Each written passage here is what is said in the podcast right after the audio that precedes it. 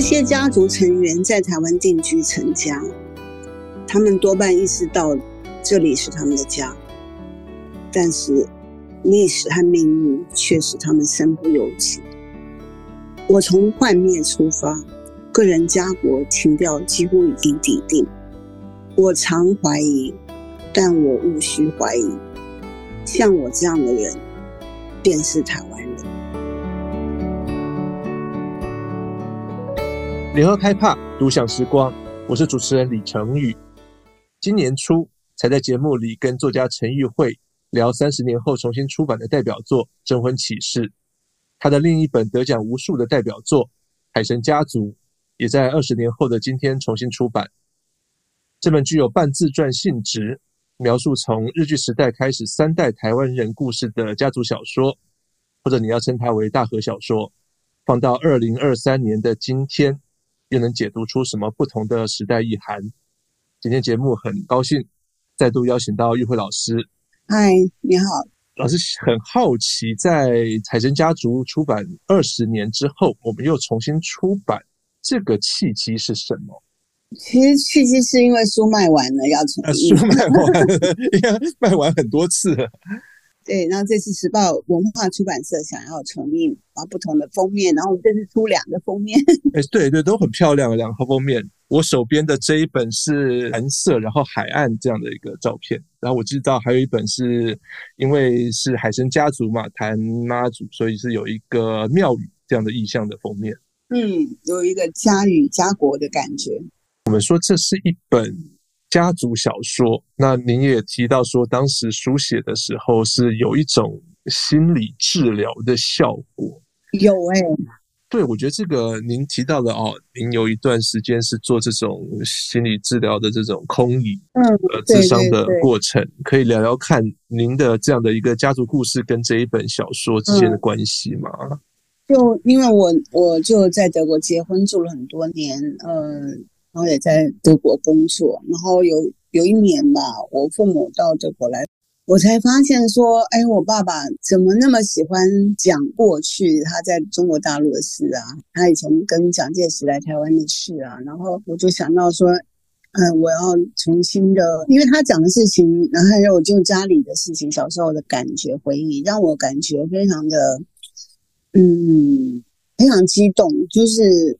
我一方面觉得很激动，说啊，我我都不知道我的来历。那一方面也觉得，呃，有点难过，因为我爸爸他里面有一些东西，我不知道真还假。嗯，然后我觉得他有一部分他好像在说谎。然后有那如果是真的话，真的是很悲惨；那如果是说谎的话，他很可恶。所以我有点就是带着那种比较复杂的情绪，然后就开始做心理分析。心理医生，我是有两派啦，一种是荣格派，一种是弗洛弗洛伊德式的。嗯嗯，那弗洛伊德式的就比较喜欢，基本上他们心理分析还是有一种叫空椅技术嘛，是就是把椅子端出来，然后比较老的那一张是我阿嬷，然后呢比较比较高的那一张是我爸爸，反正就是对着椅子说话。嗯、那其实我本来是充满了情绪，充满了不解，嗯。然后也没有办法跟这个椅子说话，真的很奇怪。对我而言，去跟椅子说话真的是有点用台湾话来讲，有点蹊跷。平常我们不会这样做，很奇怪的这样的一个做法。很奇怪的事啊，就觉得你你好像你好像有点 蹊跷，有点笑笑。那啊，反正我就在他的，我第一次完全不能，就是说不出一句话。嗯然后他就叫我回家，回家以后我就平静下来，然后就第二次啊，第三次，哎，突然就开始很怅然的说起话，哎，因为我其实我妈妈是讲闽南语，小时候是跟我讲闽南语，嗯，那高中以后就离家了，所以我其实闽南语已经都都不会讲了，都不没练动，没练动。我那时候其实有困难跟他要讲母语，嗯、我真的讲不出什么字，因为我已经忘了这个语言已经太久了，我都在学法文、德文、英文，是，所以我真的就很难开口了。嗯，那后来也真的就是一个母爱的召唤嘛，还有就是，就我好像就是慢慢的我就释怀了，就开始真的跟他用他闽南话跟他讲话。嗯，然后这一讲呢，就跟妈妈也讲了一堆话，然后跟爸爸也讲了一堆话，所以呢，这些话基本上其实就已经是我小说的底蕴了。嗯嗯嗯嗯。嗯，就开始写了，因为你有那个语气，你那有那个语调，然后你就开始去回忆整个台湾的近代史，我有涉略，我有读书，都有功课，所以当我开始写的时候，我就有很多资料，很多的。想法就走进来，所以它不是一个自传，它是一个用呃以自传为背景的，它其实呃不是以自传为基础的，然后背景是台湾近代史的一本小说。就像您讲的啊，它除了是家族小说之外，呃，用您的形容是一本海岛史诗，所以您也处理了很多台湾这百年来的一些关于国族认同方面的一些课题。比如说，在书里面的角色有从琉球嫁来台湾的这样的一个外婆的角色，嗯，有像是吴浊流《亚细亚的孤儿》里面写日据时代台湾人的这样的角色，然后也有像刚刚您提到像您父亲这种呃离乡背景来台湾的外省人，嗯，书中我觉得有一句对白很打动我，您是这样写啊，这不是个人的对错。而是历史的悲剧，嗯，所以为什么您会想透过这种，比如说啊，您的这样的一个家族回忆，或者是说家族小说，来处理像是国族或者是认同这种大课题？可能是因为我又那时候已经长期住在国外了，嗯，我就是从一个比较有距离的地方，有我我算是比较边陲嘛，边缘的地方来看台湾的时候，我会觉得好像。从外国人的角度来看，好像他们不理解台湾是什么样的地方。嗯，然后我从国外的角度来看，我觉得啊，这是一个这样的地方，有这样的历史，然后我有这这样的家庭故事，我想把它好好的说出来。嗯嗯嗯，所以我比较是从一个边陲出发的角度。如果我是在核心的话，我想我不会去写这样子的东西。那就正因为我那时候在国外，哦，我漂流在外，所以我会这样子返回来看这个岛。你有想象过那个时候，如果你人在台湾，在所谓的这种核心的部分，会有什么不同的想象？也许就是因为我我就是常年在国外嘛，嗯，我看台湾或看事情的角度也就比较不一样，所以我是说这个就有点像是从边缘来看台湾，不是从核心来看台湾，嗯。类推的话，我看很多事情也是也是都这个态度了。是，我觉得我不会从核心出发，但是我当然是从边缘回到核心，那是我的反方向吧。有一点旁观者清那样的感觉，对不对？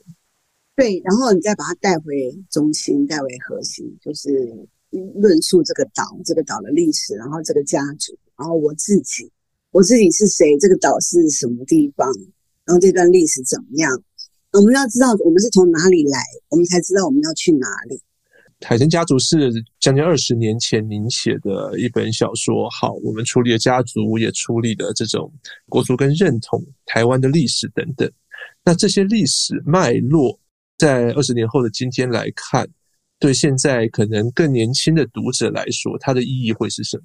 我当然不能代表读者说话。嗯嗯，就是我觉得。是期待读者自己去阅读，呃，但我感觉到可能有一部分的内容，像我爸爸那样子的人，就是那种历史悲剧的人物，是他们跟着跟着军队蒋介石到台湾，然后因为他们不是这里的人，但他们的确就是这里的人。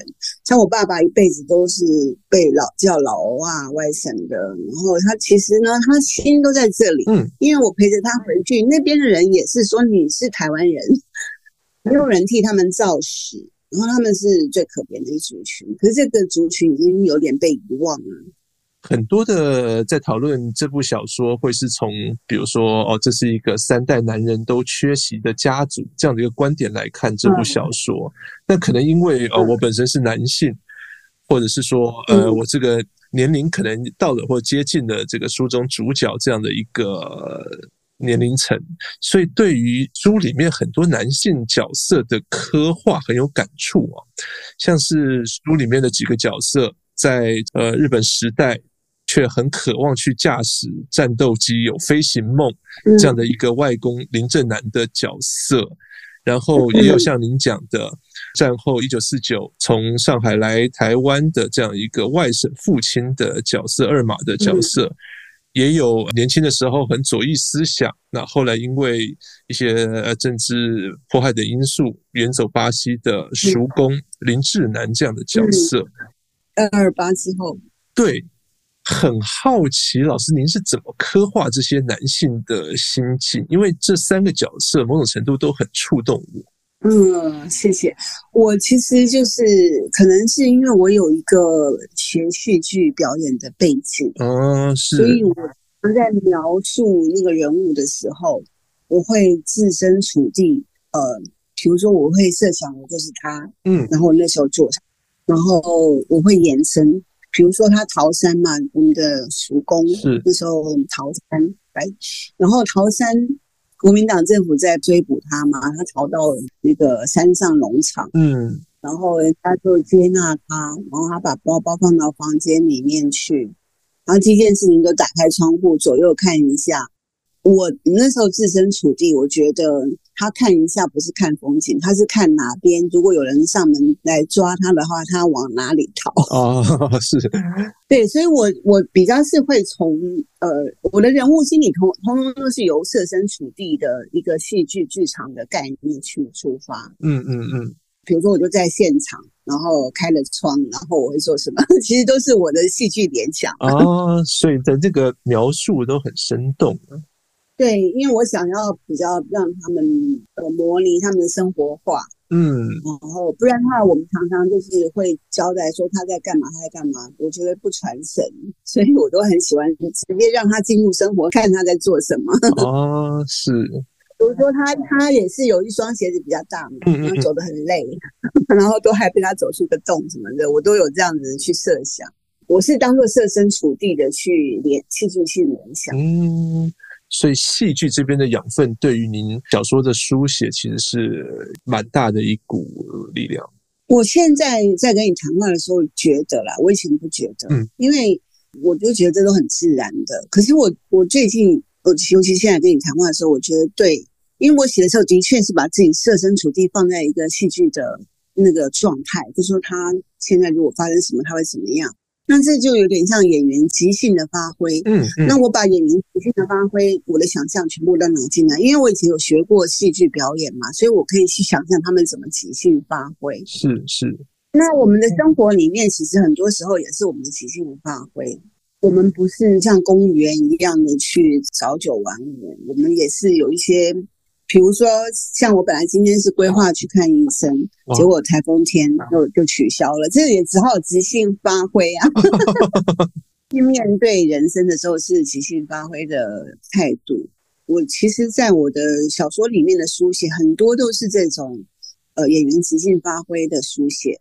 嗯，所以有些演员很棒，就是说他们他们的发挥就是让你觉得哇，这不是一个。很呆板的，而且是很即兴，又很及时，又很正常，又很自然的。嗯嗯。比如说，随便举一个例子，我们都知道说，我们常常在等待。是。可是你可以想象一个人，他正在等待的时候，他会做什么？因为你就是坐在那边看表，这事情太呆板了。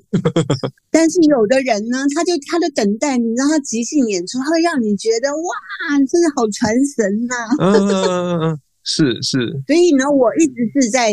比如说，我就在捕捉这种即兴发挥的呃力量，我就不会写说啊，他一直看表，他一直看表，因为这样子很枯燥、很无味。嗯，我都会想象说他在等待的时候又做了什么，比如说把那个背背包里面香蕉拿出来吃啊，或者什么的，你知道吗？我们人生有各种可能，就是一直看表，这事情太刻板了。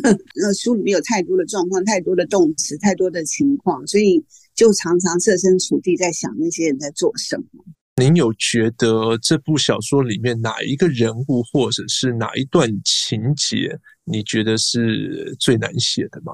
嗯，有啊，像比如说我爸爸他先来台湾，嗯、因为船位不够，所以他先来台湾。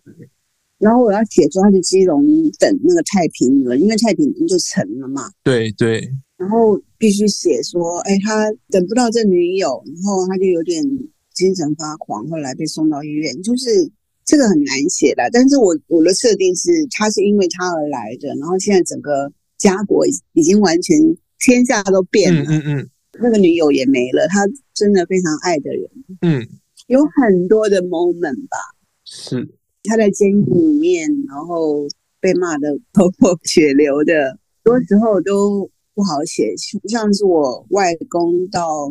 嗯，南洋去开飞机，被人歧视，被日本人歧视。嗯嗯，然后他又很想爱，他那时候到最后都有一点呃，忧郁症爆发，精神分裂，因为那个超兵超的太厉害了。然后他被告知就是说，今天如果出航。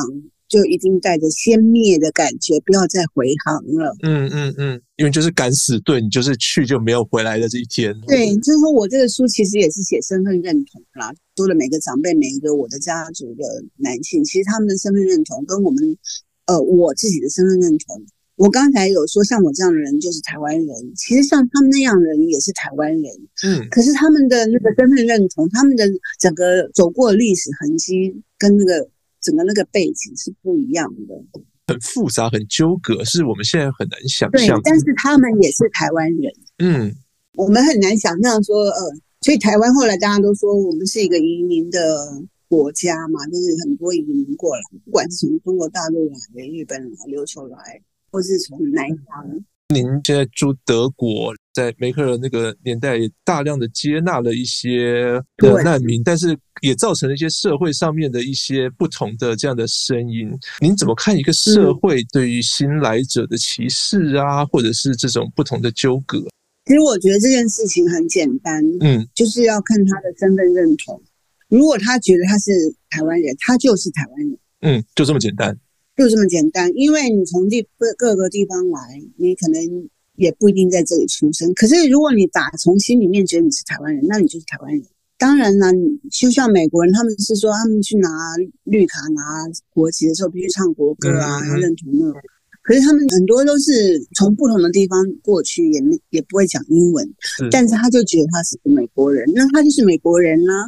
我觉得台湾应该是一样的，如果你心里认同台湾，你就是台湾人。嗯，不管你从哪里来，所以在小说里面，外婆这样的角色三河林子虽然是从琉球来，但是她在台湾度过了她的大半生，也是一个台湾人。嗯，我想，可能你还是有一些人，他没有认同台湾，他没有想说我是台湾人。那如果他的他的名词不是台湾人的话，那他就不是台湾人了。嗯嗯嗯。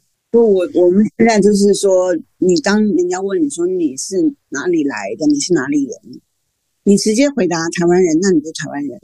嗯，像我小时候去法国留学，那时候就不懂嘛。嗯，就人家问说，哎，你是哪里人？那那时候我我们没有那么多的那个。当时啊，我比较小的时候，真的没有想那么多，就直接回答说我是中国人。其实我应该说我是华人。嗯，那现在我就知道了。现在人家问我，我就立刻说我是台湾人。您成长的那个时代，在整个社会的氛围啊，那种两蒋啊，或者是说呃教育啊，教科书真的没有台湾人这个，对对对对对，都会灌输大家这样子哦，我们是这个中国人这样，不太会特别强调说你是台湾人这样的一个角色。对，没有人会特别强调这个，嗯嗯嗯，而且强强调这个可能会被打。对，在那个时代氛围之下啊，但是那时候就是没有这种意识嘛。嗯、那现在就真的，人家一问我就一个说，呃，用德文讲奥斯台湾，或是往台湾，嗯，不是台湾人，很有趣，就是也这么多年来了啊、哦。台湾从一个默默无名的地方哦，到今天哦，就我小时候留学到现在，就是说。从一个默默无闻、无名的地方，然后走到今天那个半导体王国也好，嗯、或者大家都注意到说：“哦，台湾，你是台湾，我知道台湾。”你知道我坐我坐 Uber 坐计程车啊，嗯、在德国，嗯，那车计程车司机每一个都说他知道台湾。哦、以前还都会被认为是泰国人嘛，啊、就是现在都很主动的说：“哎，我知道台湾。”所以这种主体意识其实是慢慢被建立的。嗯，可能是因为台湾的呃经济发展也好啊，或是台湾跟中国大陆的呃政治对抗也好，都有被外界注意到。嗯，讲到这个，就不得不回溯到刚刚我们聊到二马父亲的这个角色，一九四九从上海来到台湾，像刚刚讲的，他搭渡轮来台湾，结果呃那时候的女朋友是在下一班的太平轮上面，失去女友，他在台湾生活下来，跟很多这样的一个背景的外省人一样，他一九八零年代他返乡探亲，然后在您在书中也写到他在回到老家的那一段过程，然后跟老妈妈，跟那时候的结发的妻子。对太太，然后甚至他的女儿，我觉得这个曾经是一个时代的一群人一个共同的回忆，或者是说我们说是悲剧也好。但是像您讲的这一段历史，这一段故事，在现在台湾社会几乎都被遗忘，甚至像您所说的，他可能是在现在看起来不是很政治正确的一段历史，一群人。我觉得可能现在台湾社会，无论是在做台湾史研究啊，或者是怎么样的整个社会氛围，可能更喜欢书里面像是三河林子，像是林正南、林志南，日据时代统治下的台湾人，他们的想法、他们的情感，是现在台湾社会比较喜欢的这样的故事哦。您有感受到这样的一个气氛吗？当我们说好，当台湾的主体性越来越高的时候，这一段故事，这一段历史。可以被遗忘，或者是刻意不被谈起的吗？嗯，我觉得不应该遗忘诶、欸，就好像是说我写这个家族历史嘛，那、嗯、我觉得有一段是阴暗的过去，是像一个家的房间，也不可能每个房间都是很光明开场的，嗯，那它可能是比较阴暗的阁楼啊，或地下室，但是它也是属于这个家。是，我觉得我我是有意的要写这一段，是因为。就刚才你也有说嘛，就是其实这本书的主题是缺席的父亲。嗯，是。所以我有个缺席的父亲，他们所有的男性在里面都是缺席的。他们不在他们家，他们不在现场，他们去南洋，他们去潮汕。嗯，然后他们是从上海来到台湾，他们是这都不是他们的地方，他们都是人生都是他们在该在的地方就缺席了。那有时候我也在想说，对台湾，因为我我也常在想说，台湾，台湾是台湾，可是台湾也有一个像我一样，就是有个缺席的父亲，因为我们常常是讲说 fatherland，嗯，其实我们是没有 father 的。怎么说？因为你想，祖国这个字叫 fatherland，是，那我们的 fatherland 在哪里？嗯，不会是日本，不会是中国的话，那是没有啊。那文化上面呢？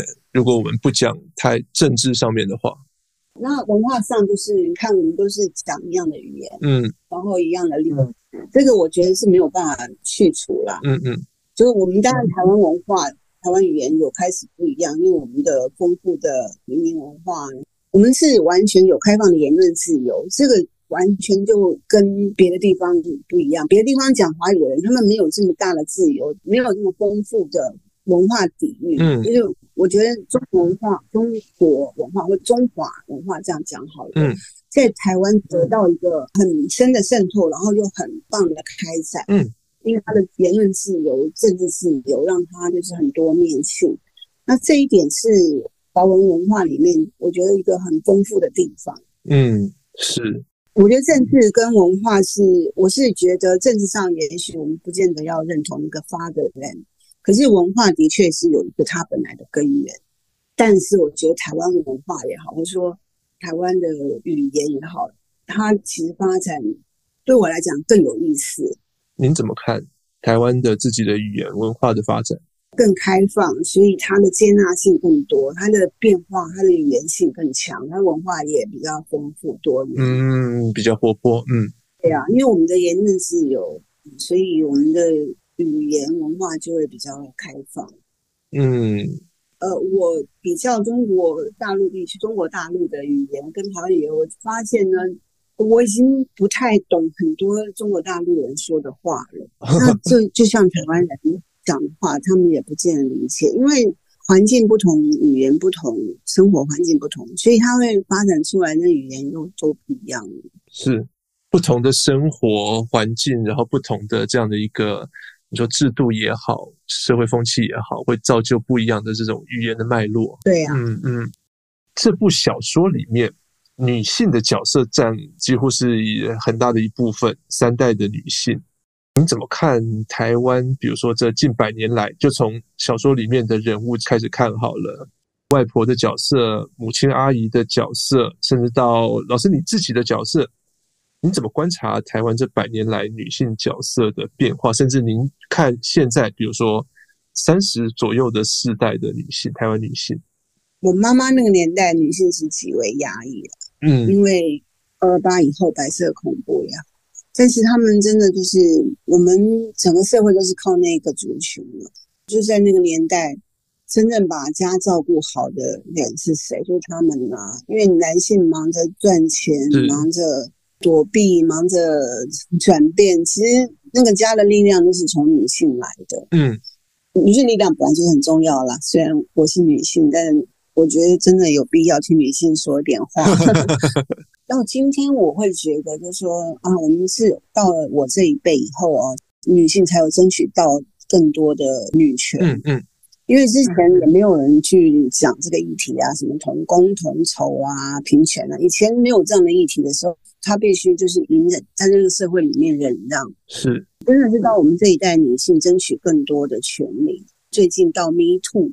你想都是在争取身体的自主的能力啊什么的，嗯、这都是到近来。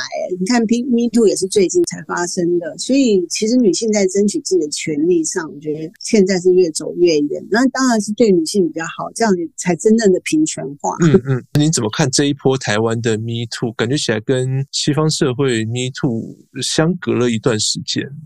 嗯，我的感觉，因为我在国外住比较久。是。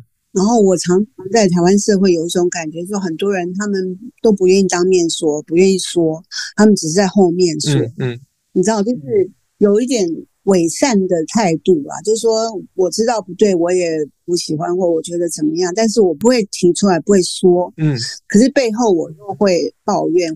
呃，我觉得这一波让我感觉就是说，哦，我们面对事情，我们我们敢直接说，这种态度我觉得是好的。不要躲避，不要伪善。明明他做错了，你可以说，你就说。我本来就是我自己，可能我在国外的时间比较长，嗯嗯，我觉得这种态度是对的。当然，这个是会造成社会的一些改变啊。比如男生，你们以后就会很害怕，说我在怎么讲，女生我在不要随不要随便有什么动作。是。但这只是其实只是一个平权的争取吧，嗯、就是说，其实两两个人合意的话，他们当然还是可以，是是还是有可以行动啦。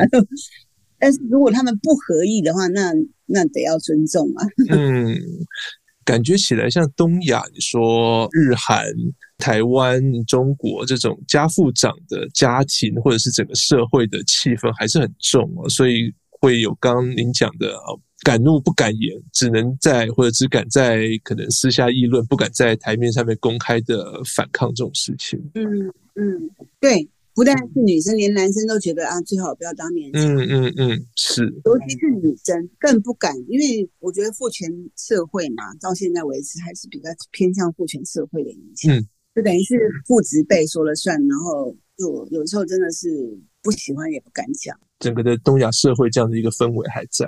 其实这东西当然是比较复杂了，这还牵涉到说，哎，男女他们的就是表现在，呃，表现在性爱的行为方式啊，就不一样嘛，对啊。嗯、我觉得从老远的古代社会，从人类的发源，就男生就是打猎型的嘛，女生就是在家里收集编织。这种行为的不同，就是性别的行为语言不同，它当然在造成性爱的时候就会有一个 pattern。嗯嗯。你总不能说今天男生说啊，女生来摸我的时候我才敢动，我才敢。对，这不是。就是我必须现在完全用完全让女性来主导，女性来主动，这个跟我们的身体语言也不太一样。嗯、因为女生本来就是比较嗯比较被动式的，没有像男生那么的主动式的。那并不表示说他就喜欢你，或是他就因为还是要合意，这个要你自己去，男生自己去体验吧。社会在不断的改变，然后两性之间不同的相处模式的这样的变化。因为我以前也是被称为女性作家，嗯，那我都会有一种感觉，就是说，呃，作家就作家，为什么要分性别？嗯，这个我倒是觉得没有什么感受。可是如果你今天说，哦，我们是不是要争取女权，当然了，可是我也不会想要被冠成争取女权的作家，嗯、因为我觉得书写就是书写，不会分性别。可是我们今天谈到行为态度啊，还有这个社会的公平性啊，是不公平啊，对我们女生是不公平啊，这个我觉得我都会表达，那可能都会在书里面的间接表达吧。嗯嗯。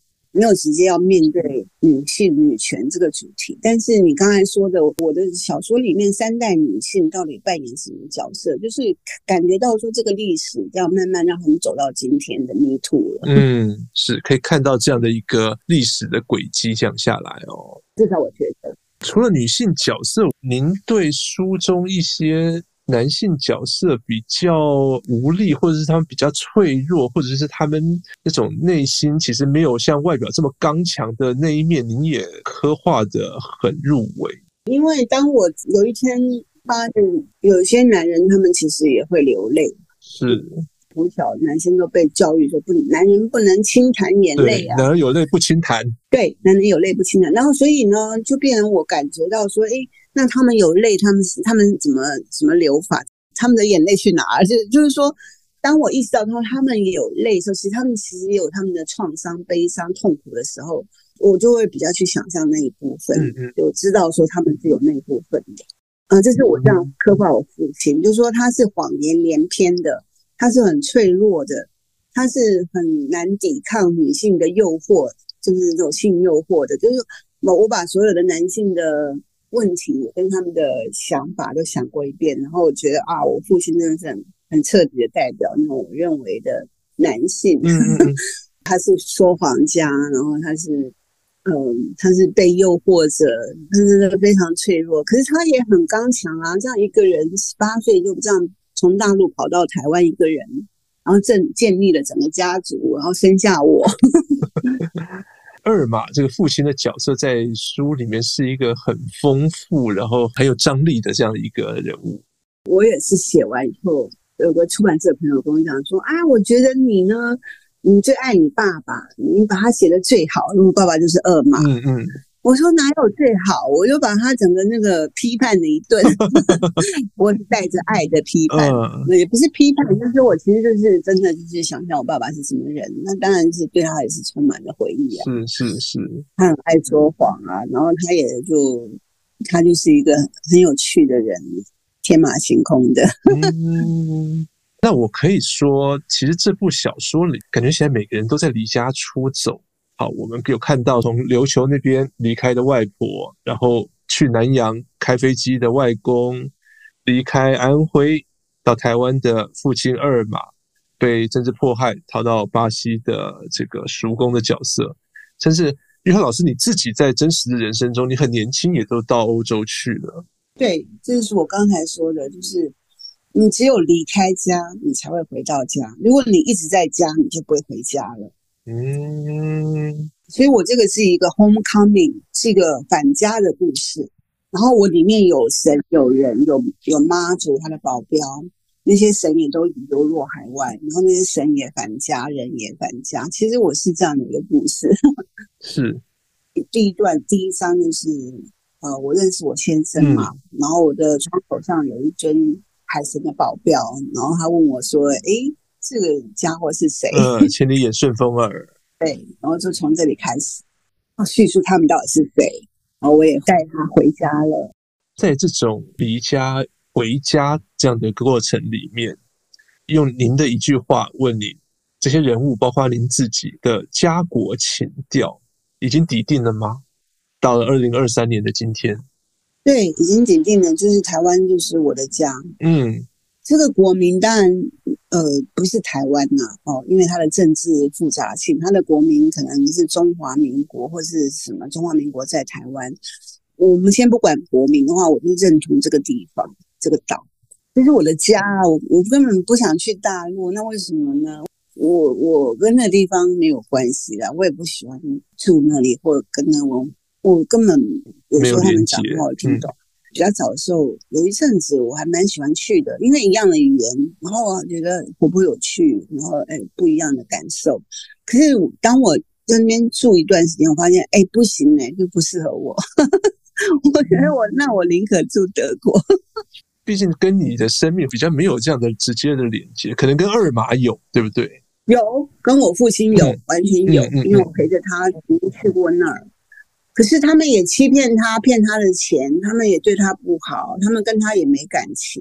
类似的故事，其实那个时候听到很多，返乡之后啊，骗钱啊，骗什么的，对，因为没感情了啦，主要是如果有感情，应该不至于。